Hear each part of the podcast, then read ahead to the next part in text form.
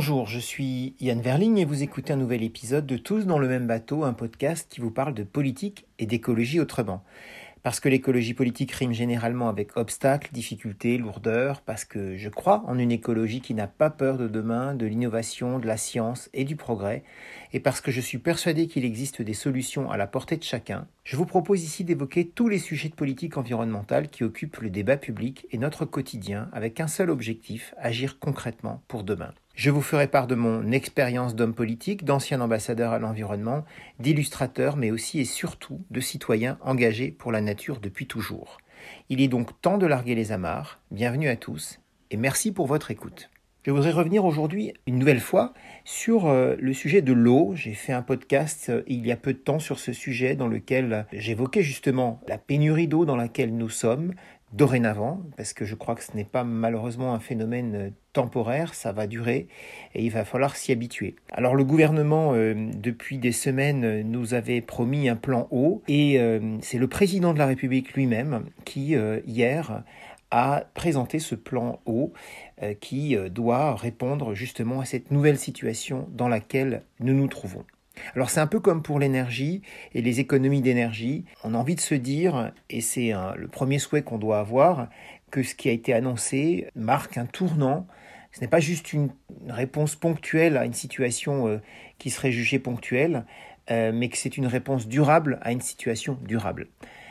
Alors, les annonces du président de la République euh, vont globalement dans le bon sens, il faut le dire, j'ai lu des critiques, mais d'abord euh, le fait que ce soit le président de la République lui-même qui, annonce ce plan et pas, et pas un ministre, ça donne évidemment beaucoup plus de poids et d'importance à la prise en compte du sujet. Donc ça, c'est vraiment euh, déjà un élément symbolique qui est important à souligner. Ensuite, euh, il y a plusieurs choses positives, je vais y venir, et puis des choses qui manquent peut-être et qu'on ne peut attendre pour la suite. Les choses positives, c'est évidemment de noter que nous devons entrer dans une phase de sobriété d'économie d'eau. Donc le président a annoncé une économie de 10% de notre consommation d'eau d'ici 2030.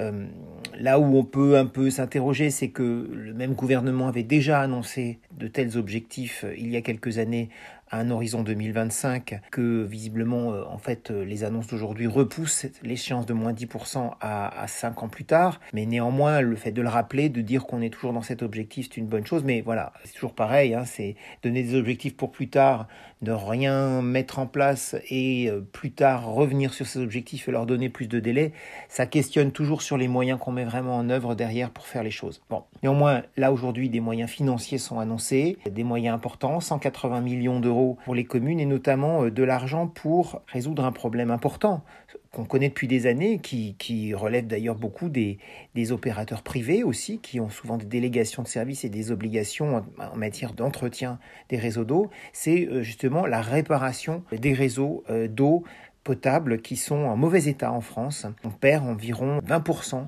de l'eau qui est dans les tuyaux d'eau, euh, de, ce qui amène notre eau au robinet. 20% de l'eau qui va passer dans les tuyaux souterrains disparaît parce que les réseaux fuient. Et ça, évidemment, euh, on peut économiser euh, beaucoup d'eau en faisant des réparations de réseaux. L'idée d'un éco-watt de l'eau, est intéressante aussi parce que ça permet d'informer tout le monde sur l'état de, de l'eau, euh, comme on le fait pour l'électricité. On dit dans quel état est le réseau d'électricité. Là, on va dire dans quel état est le réseau d'eau pour inviter chacun à faire attention aux consommations euh, de l'eau. Euh, donc c'est une carte de France qui va nous permettre de savoir et d'être informé et d'être invité à des gestes d'économie d'eau chez soi en, fonction de la situation de préservation, enfin de, situation de, des nappes en réalité, des nappes, des nappes souterraines, des nappes d'eau. Ensuite, il n'y a pas été fait l'impasse sur le sujet majeur, qui est le plus gros consommateur d'eau en France, c'est majoritaire, hein, c'est 58% de la consommation d'eau en France, c'est le milieu agricole qui consomme le plus d'eau potable, d'eau douce. Et donc euh, on a le sujet des méga-bassines évidemment en arrière-plan. Le président de la République n'a pas vraiment abordé le sujet. Euh, or, euh, il a néanmoins dit un point important, mais ça mériterait d'être euh, développé pour voir un peu comment on l'entend. Il a indiqué que euh, ce qu'il faut favoriser, c'est améliorer l'infiltration euh, de l'eau dans les nappes. Et c'est juste, hein, il faut favoriser l'infiltration de l'eau dans les nappes. Est-ce que les bassines, telles qu'elles sont conçues aujourd'hui, y contribuent? Je n'en suis pas certain. Je pense que précisément l'idée initiale qui avait été évoquée, c'était les retenues collinaires où l'eau de pluie ruisselante, plutôt que d'aller dans les cours d'eau, aurait été retenue dans des bassines et dans des bassins, si possible d'ailleurs non étanches, pour qu'éventuellement le surplus s'écoule dans les nappes. Et en l'occurrence, ce n'est pas vraiment cela qui est aujourd'hui mis en œuvre, puisqu'on puise de l'eau dans la nappe en hiver et elle remplisse des bassines étanches. Euh, et la question euh, aujourd'hui, évidemment cruciale, c'est de s'adapter à la situation d'aujourd'hui, non pas à celle qui existait il y a dix ans, où ces modèles a été conçu. Euh, le modèle d'aujourd'hui, c'est un modèle où, précisément, peut-être qu'on n'aura pas d'eau en hiver en quantité suffisante dans les nappes pour pouvoir alimenter ces bassines, ce qui ne n'enlève pas la question de comment on va demain arroser nos cultures. Euh, et notamment les cultures euh, vivrières, les cultures maraîchères, les fruits, les légumes. Quand on sait qu'on importe aujourd'hui beaucoup de fruits et de légumes, de légumes euh, et qu'on exporte à contrario beaucoup de céréales, peut-être qu'il y a quelque chose à réfléchir sur les modes de culture, les types de culture qu'on veut en France demain et adapter notre quantité d'eau à ses besoins de culture et, adapter les cultures à la quantité d'eau. C'est surtout ça qu'il faut qu'on fasse maintenant fortement, qu'on adapte nos cultures et nos besoins, euh, notamment maraîchers, à la quantité d'eau nécessaire. La tarification progressive a aussi été évoquée. Ça, c'est vraiment une idée intéressante euh, à développer, à généraliser pour nous inviter à économiser de l'eau, tous. Euh, la tarification incitative et progressive, c'est euh, quelque chose qui est vertueux puisque l'idée c'est euh, les premiers litres d'eau qu'on consomme seraient moins chers que les, litres supplémentaires. les, voilà, grosso modo, c'est plus on consomme, plus on paye, moins on consomme, moins on paye. Ça, c'est absolument vertueux. Et si on peut le généraliser, c'est très bien. A été évoqué aussi par le président de la République euh, l'idée de, réutilisation des, eaux grises pour notamment l'agriculture et le maraîchage.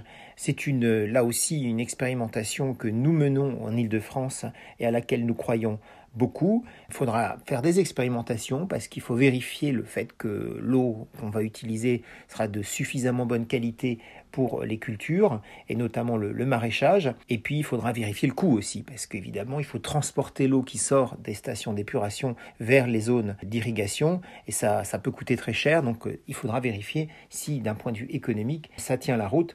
Mais il faut faire pour cela des expérimentations et encore une fois la récupération euh, de l'eau de pluie euh, partout partout c'est possible est évidemment la, la, bonne, la bonne idée selon des techniques qui évidemment préservent les milieux naturels et les nappes par ailleurs. Petit point, comment dire, de déception, euh, en tout cas à mon niveau par rapport aux annonces du président de la République, c'est que très peu de choses ont été dites sur les espaces naturels parce qu'on a besoin d'eau pour l'agriculture, on a besoin de l'eau évidemment euh, pour euh, nous-mêmes, pour boire de l'eau au robinet, en avoir suffisamment pour les besoins essentiels, mais la nature aussi a besoin d'eau. Donc euh, comment demain on va préserver l'eau pour les milieux naturels? Beaucoup de solutions exposées par le président de la République n'étaient pas suffisamment portées sur des solutions dites fondées sur la nature. Je pense aux haies, je pense à toutes les, les plantations d'arbres, toutes les plantations de végétaux qui aujourd'hui peuvent retenir l'eau de pluie et les maintenir les absorber et les infiltrer vers les nappes plus facilement. Là, la désimperméabilisation des zones urbaines aujourd'hui, pareil, pas facilite l'infiltration de l'eau dans les nappes